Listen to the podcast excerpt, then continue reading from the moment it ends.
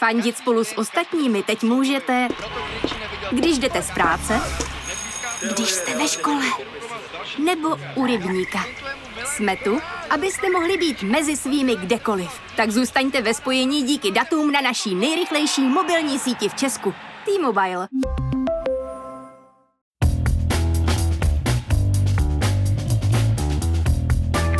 Právě jste si zapnuli stopáž. Páteční podcast z pravodajského serveru Seznam zprávy. Tenhle týden se asi všichni nějak musíme vyrovnat s rozhodnutím soudu v případě vraždy slovenského novináře Jána Kuciaka a jeho partnerky Martiny Kušnírové. Je to depresivní. Připravil jsem pro vás další epizodu Stopáže, ve které se tentokrát ptám reportéra Radka Nola na soudní spory Miloše Zemana a jeho hradní party. A aby to nebyl stoprocentně chmurný díl, tak jsem vyrazil za Jankem Rubešem a Honzou Mikulkou podívat se na jejich nový Honest zvon pro Prahu. Ale ještě předtím jsem pro vás vybral přehled těch, alespoň podle mě, nejzajímavějších zpráv z tohoto týdne. Všechno je v pohodě. Všechno je v pohodě. Teda až na to, že hlavní hygienička i šéf zdravotnických statistiků mají koronavirus. Ministr Vojtěch je v karanténě, Česká republika má nejvyšší tempo nákazy ze sousedních zemí a chytrá karanténa je tak chytrá, že zvládne ukrást infografiku z Ameriky, prohnatý překladačem a otočit o 180 stupňů. Premiér mezi tím slaví narozeniny a na sítích sdílí dort s marcipánovým pejskem. Ale to je v pohodě. Hnutí ANO má podle posledního průzkumu agentury Median stále 30%.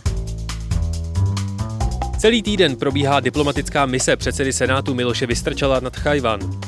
Jeden nejmenovaný hradní mluvčí se může scvoknout, Čína Vystrčilovi vyčítá oportunismus a vyhrožuje odvetou. Starosta Řeporí Pavel Novotný reaguje stylem, jak záporští kozáci píšící dopis tureckému sultánovi. A můj kolega, reportér Václav Dolejší, o tom musí z Tajvanu psát čtyři články denně, fotit luskouny a to všechno ještě s covidovým testem v nose. Diplomacie jak má být. Řidič brněnského dopravního podniku odmítl vyjet s autobusem, na kterém byla umístěna reklamní kampaň SPD. Kandidát této strany do Senátu se na ní vymezuje proti inkluzi ve školství. Řidiče Josefa Prokeše se podle jeho slov kampaň SPD hluboce dotkla, protože má sám dvě děti trpící autismem. Po domluvě s primátorkou Brna a vedením dopravního podniku mu bylo přislíbeno, že těmito autobusy jezdit nemusí. Kandidát SPD na své reklamě nic závadného nevidí a řidič by podle něj měl dostat sankci. Samozřejmě pokračuje i oslava konce západní civilizace, někdy přezdívaná jako americká prezidentská kampaň 2020. Donald Trump získal po republikánském sjezdu v průzkumech pár procent navíc a pokračuje v siláckých gestech. Joe Biden se v projevu ohradil proti násilným protestům. Předsedkyně sněmovny demokratka Nancy Pelosi se nechala nachytat u kadeřníka bez roušky. Pozitivní je snad jen oznámení, že Facebook ze svých platform odstraní veškerou politickou reklamu. Jen tedy až týden před volbami. A co se dělo ještě? Začal nový školní rok a Škodovka představila ENIAC, svůj první ground-up elektromobil. Mezi Emiráty a Izraelem proběhl první komerční let.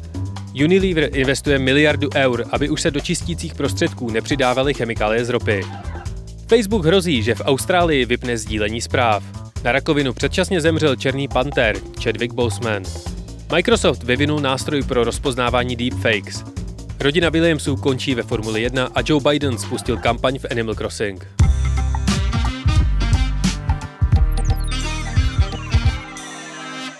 Teď už ale pojďme na první téma tohoto týdne. Soudní kauzy Miloše Zemana a Pražského hradu.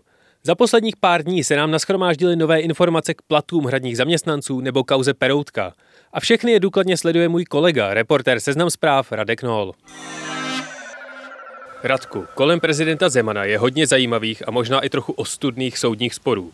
Chci se s tebou podrobněji podívat na tři z nich. Heslovitě je jim pojmenovávám Peroutka, Hradní platy a Fight.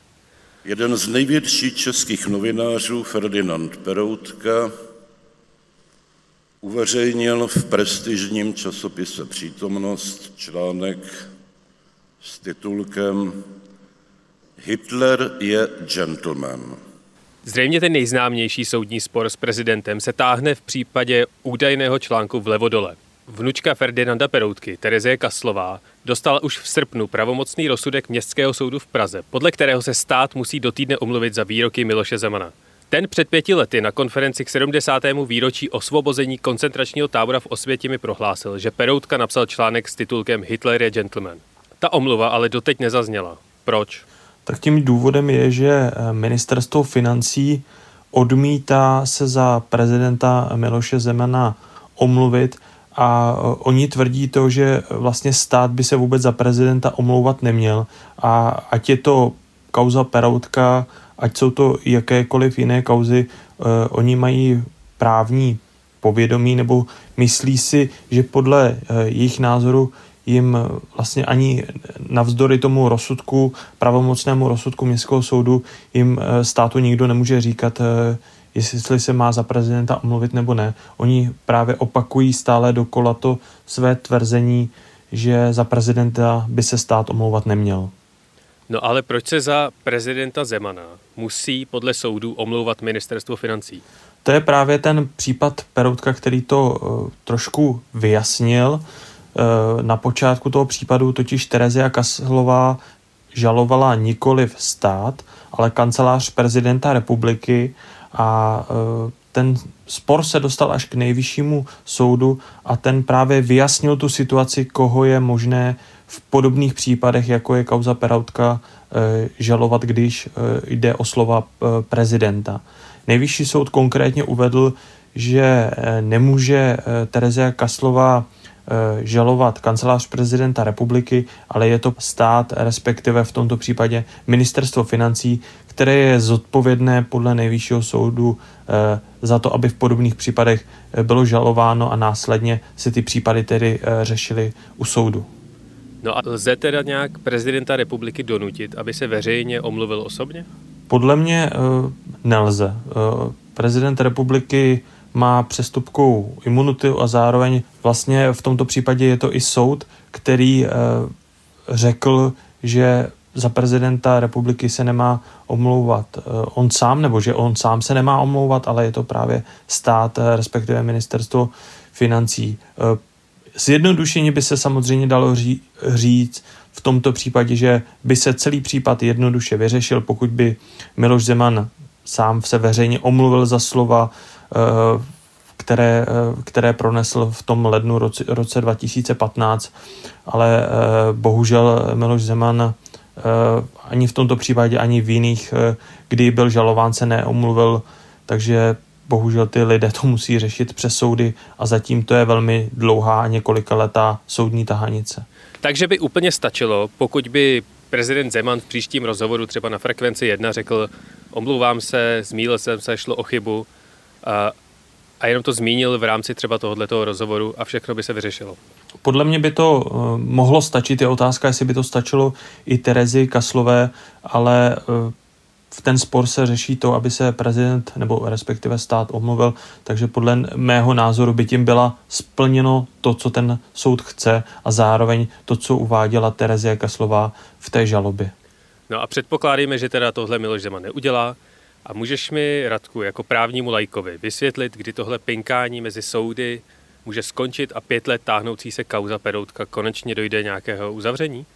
Eh, já si myslím, že teď už by to mělo, hm, předpokládám, skončit u toho nejvyššího soudu, kam ten případ opět po několika letech doputoval, protože teď už to není o tom, kdo, eh, respektive koho by Terezie Kaslová měla žalovat, ale teď už je to zjednodušeně o tom, zda se stát má omlouvat za prezidenta Zemana, eh, kdy to ministerstvo tvrdí, že oni by se omlouvat neměli, ale eh, podle mého názoru už jednou nejvyšší soud řekl, že právě stát by se za ně omlouvat měl, takže se, jak si to myslím já, už by ten nejvyšší soud pouze měl potvrdit eh, to rozhodnutí, které už dal dříve městský soud. To znamená, za co by se konkrétně ten stát omlouvat měl. Boom! Lawyer.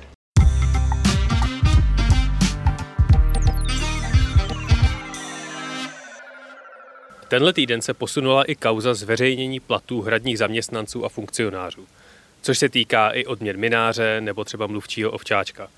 Hradní kancelář tenhle týden oznámila, že tyhle informace nakonec zveřejní dobrovolně. Můžeš připomenout, o co v tomhle sporu šlo? V tomto případu eh, jde o informace, které si žádá eh, Kristýna Eh, Bašna, ta eh, obepisovala různé instituce státní a mimo jiné i právě kancelář prezidenta republiky, která jí eh, několik měsíců odmítala poskytnout platy, odměny a další bonusy jednak kancléře Mináře, jednak mluvčího Ovčáčka, ale i dalších významných pracovníků nebo lidí, kteří jsou na vedoucích pozicích Pražského hradu. Eh, Kristýna Bašná se teda následně obrátila eh, na soud a dospělo to až k tomu, že nejvyšší správní soud jí vyhověl a právě před několika eh, týdny uspěla opět u Městského soudu v Praze, který řekl kanceláři prezidenta republiky, aby do 30 dnů poskytl všechny tyto informace, které Kristýna Bašná požadovala a Zlom, eh, další zlom nastal eh, tento týden, kdy k kancelář prezidenta republiky, respektive eh, hradní kancléř Vratislav Minář oznámili, že už ten případ nebudou dál táhnout soudně, to znamená, že nepodají kasační stížnost k nejvyššímu správnímu soudu a Kristýně Bašné ty, ty informace, které ona chtěla eh, v nejbližších dnech poskytnou. Oni ten termín mají do poloviny září, takže do té doby podle toho rozhodnutí soudu eh, musí ty informace dát. A proč Hrad ty informace tak urputně tajil a najednou to takhle vzdal a kapituloval? Oni v tom původním eh, vyjádření, který dávali k těm soudům, tak tvrdili, že by vlastně veřejnost se neměla dozvědět, eh, nebo že by respektive oni chránili ty své úředníky eh, před tím, aby se dozvěděli veřejnost, jaké platy právě eh, hradní kancléř Minář má, jaké dostával odměny, jaké další bonusy má na ně nárok. No jenomže nejvyšší správní soud říkal, že právě oni nejsou ti, kteří by eh, mohli tajit eh, mohli tajit to, kolik pobírají z veřejných peněz, protože jsou na eh, významnějších pozicích, nejsou to klasičtí řadoví úředníci, ale mají významné pozice, pobírají veřejné platy a právě podle, podle nich Kristýna Bašná splnila ten tu podmínku, kterou v roce 2017 dal ústavní soud, kdy stanovil jasná pravidla, za které je možné získat platy jednotlivých státních úředníků. A právě e, mimo jiné nejvyšší správní soud i uvedl, že Kristýna Bašna splňuje takovou tu podmínku, že je hlídacím psem demokracie, to znamená, že ona na svém webu zveřejňuje jednotlivé informace o tom, eh, kdo, jaké platy jednotliví ty státní, vysoce postavení státní úředníci eh, mají a eh, podle nejvyššího správního soudu, tak právě kancelář prezidenta republiky jí musí ty jednotlivé informace poskytnout. Hradní kancléř Mináří označil za zvědavou paní, která jenom zatěžuje soudy. Takže ona má nějaký projekt, do kterého sype všechny veřejné informace? Přesně tak, eh, Kristýna Bašná pracuje na sociálním ústavu Akademie věd jako vědecký pracovník. Eh, mimo jiné má za sebou vystudovanou filozofickou fakultu eh, nebo i Oxfordskou univerzitu, kde dříve studovala a v roce 2014 spustila webové stránky, na kterých zveřejňuje platy, odměny a další bonusy nejvyšších tuzemských úředníků. Je možné tam například najít platy, které se týkají eh, lidí, kteří eh, pracují ve sněmovně, eh, jsou z, vlády jednotlivých soudů, jsou tam i informace o žalobcích nebo i dalších institu, institucích, kteří, které spadají pod jednotlivá ministerstva a právě tady si může jednotlivé informace veřejnost dohledat, jaké platy právě ty jednotliví úředníci mají.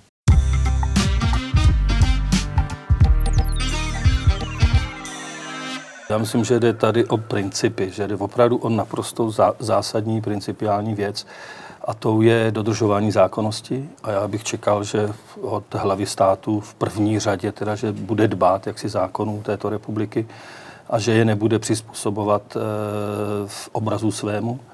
Eh, já bych čekal, že eh, to bude hlava státu, která bude dbát o to, aby tady byly zachovány akademické svobody, které vznikly z toho titulu, aby bylo v té společnosti prostředí, kde je umožněno kriticky myslet. No a poslední soudní kauza, která se týká Hradu a Miloše Zemana, říkejme jí třeba odepřené profesury.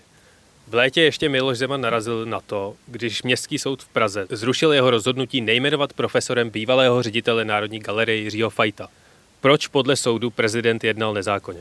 Městský soud vlastně v tom případě řekl, že eh, Miloš Zeman eh, posuzoval nějaké eh, věci, které nemůže posuzovat prezident republiky, ale může to pouze posuzovat vysoká škola. Konkrétně u Jiřího Fajta Miloši Zemanovi vadilo, že on při tom předkládání v daném řízení o jmenování profesorem podle něho uvedl nějaké podklady nebo informace, které byly nepravdivé nebo zavádějící, ale právě podle soudu tohle uh, nemůže uh, řešit uh, prezident, ale je to právě na jednotlivých orgánech té vysoké školy, aby se k tomu vyjádřila. To znamená, že Miloš Zeman se vkládal do toho, co mu, na co vlastně nemá pravomoce a několik let tvrdí, že kvůli tomu Jiřího Fajta vlastně nejmenuje profesorem. No a v červnu jiný soud došel ke stejnému výsledku ve sporu, kdy Zeman odmítl profesorem jmenovat fyzika Ivana Ošťádala. Co Zeman proti akademiků má? Uh, Miloš Zeman v, v dopise, který byl zveřejněn, tak uh, mimo jiné tvrdí, že právě u Jiřího Fajta uh, mu vadilo to, že tam uh, neuváděl ty uh, pravdivé informace v těch podkladech.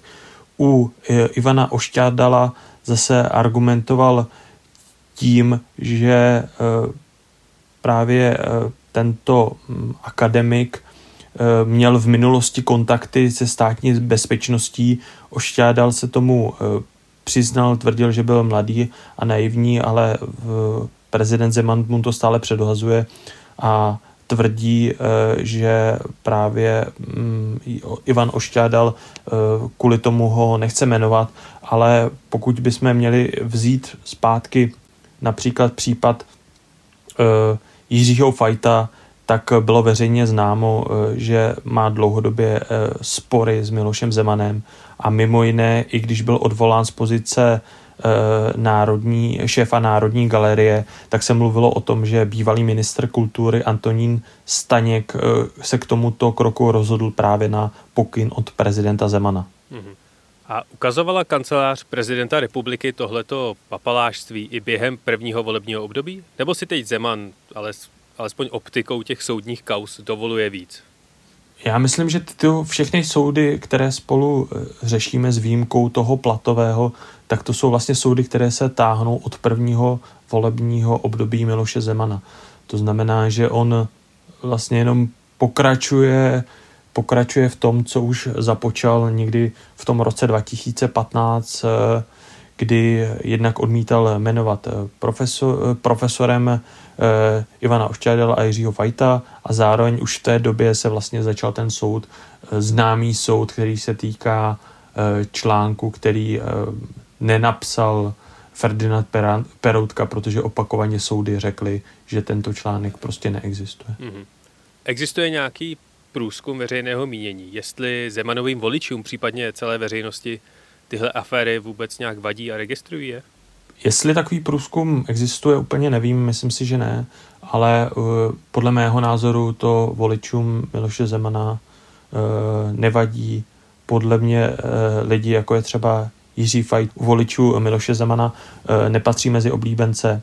Jest, takže podle mého názoru právě voliči v těchto případech uh, jsou na straně Miloše Zemana. Hmm.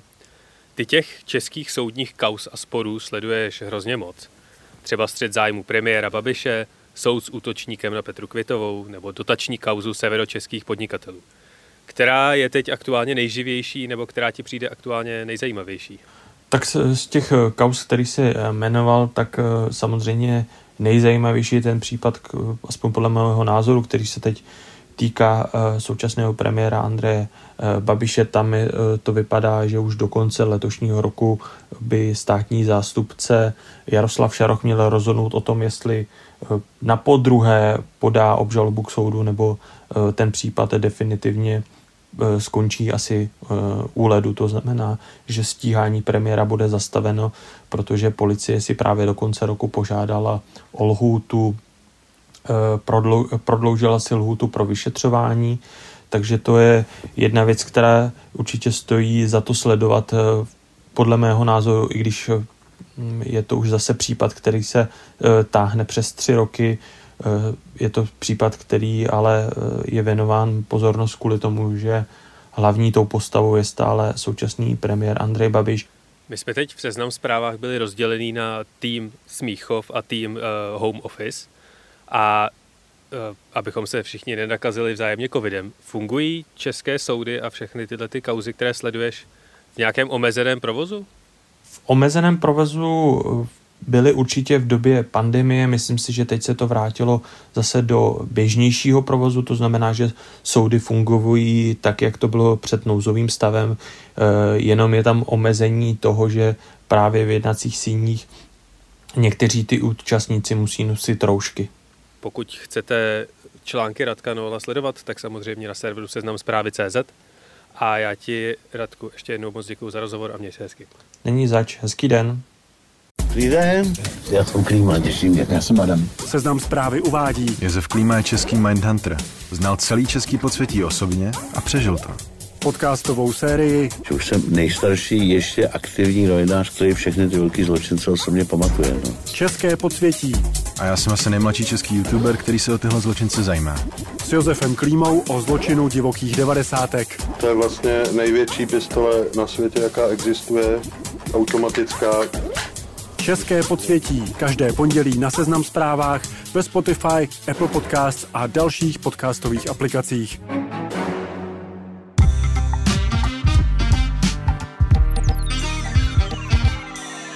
Kromě klasické smrště zpráv z České republiky a ze světa se občas dějí i drobné pozitivní věci, které vám prostě udělají upřímnou radost. A jednou z nich je akce mých kolegů a kamarádů Janka a Honzíka, na kterou jsem se vydal ve středu i s mikrofonem. Ač to vypadá, že není žádný program, tak program je, právě probíhá uh, obdivování zvonu. Uh, následuje to, že si můžete dát drink, pivo, uh, na vaš, za vaše peníze, ne za naše. Můžete si dát tady plzeňský pivo nebo matušku, tamhle u Tomáše. A nebo u Davida si můžete dát pivo klok, anebo něco sladkého, dobrýho, něco k jídlu. A já si myslím, že tak za půl hodiny, pokud uh, multikára nastartuje, Lukáš, myslí, že nastartuje, tak vyrazíme přes Karlův most a na staroměstský náměstí a nakonec do kostela svatého Havla, a, kde zvon umístíme, já říkám na věky nebo minimálně na několik set let. Now the English version. Who doesn't speak Czech, just so I have an idea?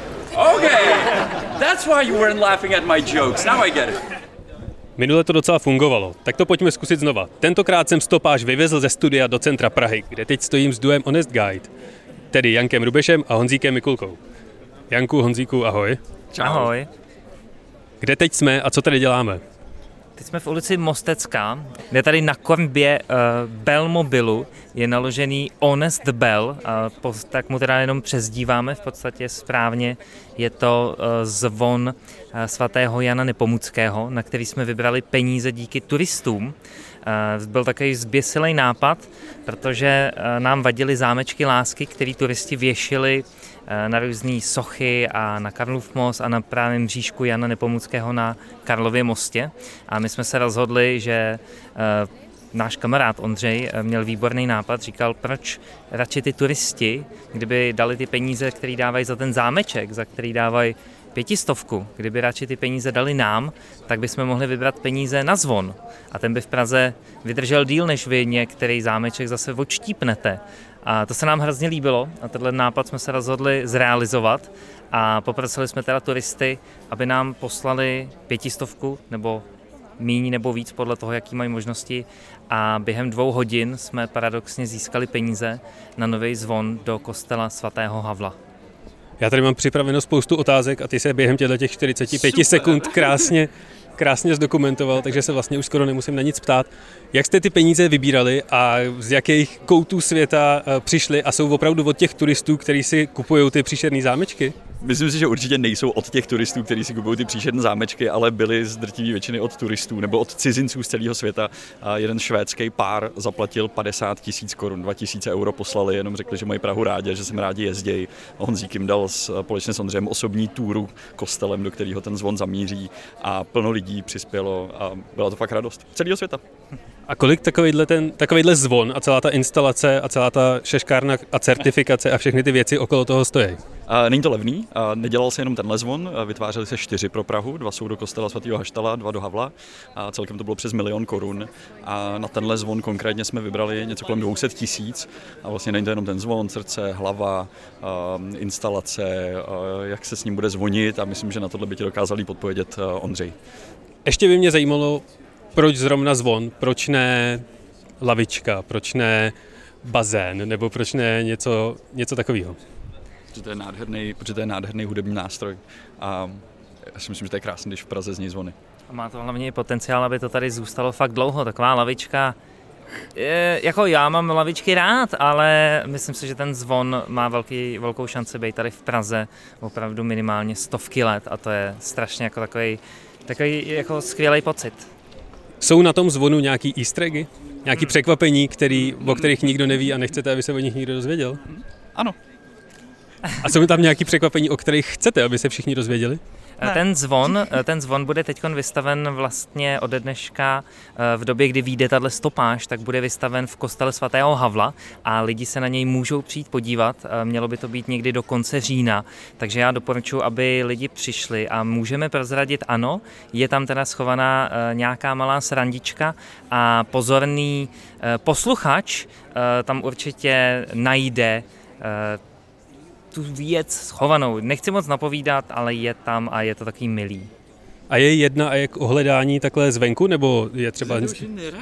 Mě... Máme ti to označit červenou fixou? E, jinak se zeptám, ty, jsi, ty, jsi, ty když se podíváš na ten zvon, najdeš jí? Já jsem ho ještě neskoumal tak důkladně. Já upřímně jsem zatím víc okukoval to autíčko krásný, na kterým to přijelo a od, na kterým to i odjede.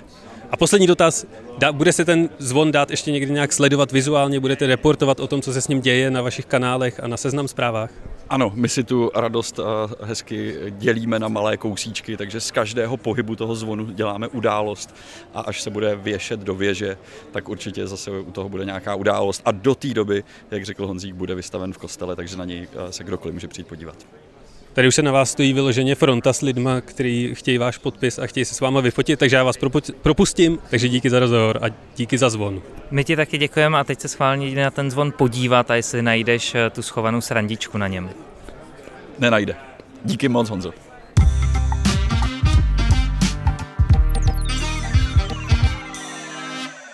Teď tady stojím s Ondřejem Boháčem, pražským zvoníkem, kterého si možná někteří posluchači pamatují z předchozího dílu. Ondřej, kolik je v Praze zvoníků? V Praze je zvoníků, řekněme, 20 až 30, nevím je přesně spočítané, ale mnoho jich není. A kolik je v Praze zvonů?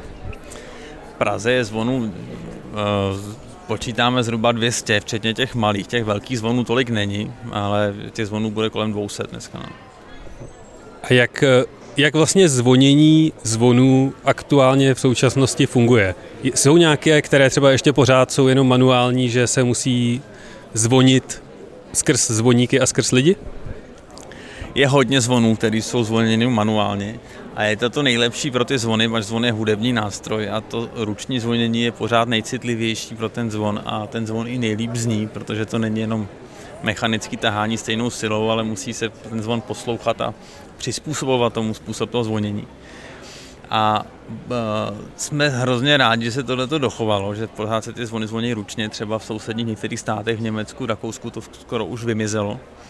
Ale i v Praze už je řada zvonů, většina zvonů už je na motor.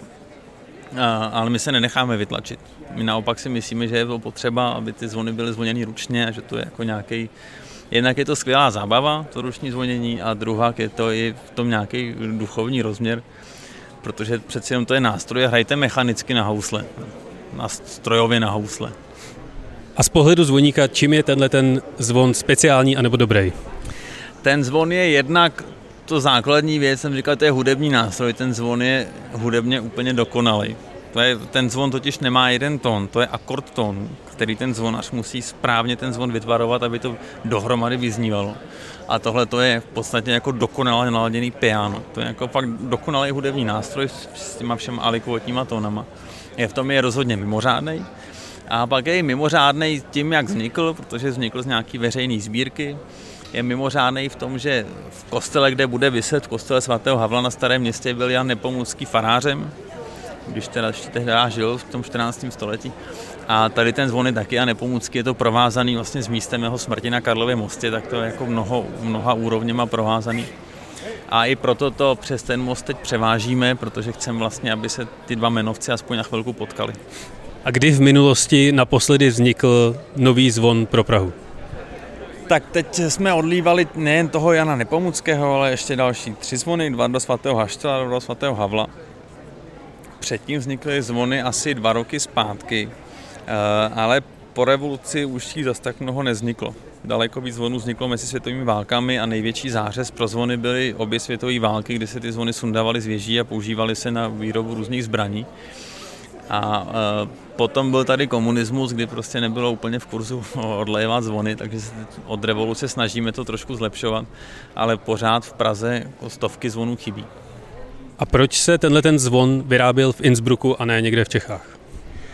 Ze dvou důvodů. Ten první je velmi prostý. My jsme na ten zvon dělali sbírku a dělali jsme si cenovou poptávku a ten Innsbruck prostě z těch zvonařských dílen, které jsme oslavili, včetně tuzemských, tak to, to Rakousko vyšlo nejlevněji. Tak jsme, nám to přišlo jako zodpovědný, což je trochu paradox, je tam je trochu dražší práce. A zároveň je to tak, že, jak jsem říkal, ten zvon je, ta, ta zvonařská dílna Grasmeier Innsbruck, to je rodina, která je od 16. století, to je 15. generace, co se to z otce na syna předává, takže to je jako velmi zkušená dílna. A oni vyrábějí Mercedesy mezi zvonama, to je jako vlastně špičková kvalita a vlastně za velmi dobrou cenu. Nekupte to.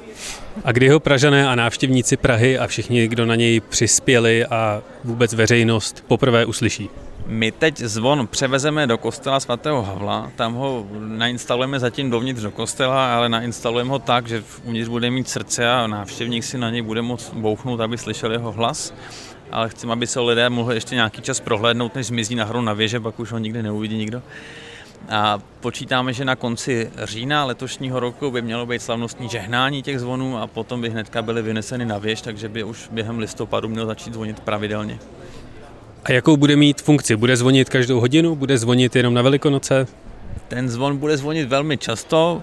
Počítáme, že by zvonil třikrát denně ráno, v poledne a večer a plus samozřejmě ještě by doprovázel ty všechny větší zvonění s těma ostatníma zvonama, co dneska v kostele jsou. Já ti moc děkuji za rozhovor a detaily ohledně zvonu a doufám, že tě zvon bude nadále těšit a bavit a budeš se na něj tvářit tak sympaticky jako teď. Já tak moc děkuji, ten jeho předchůdce tam byl 450 let, tak doufám, že to teď to překonáme.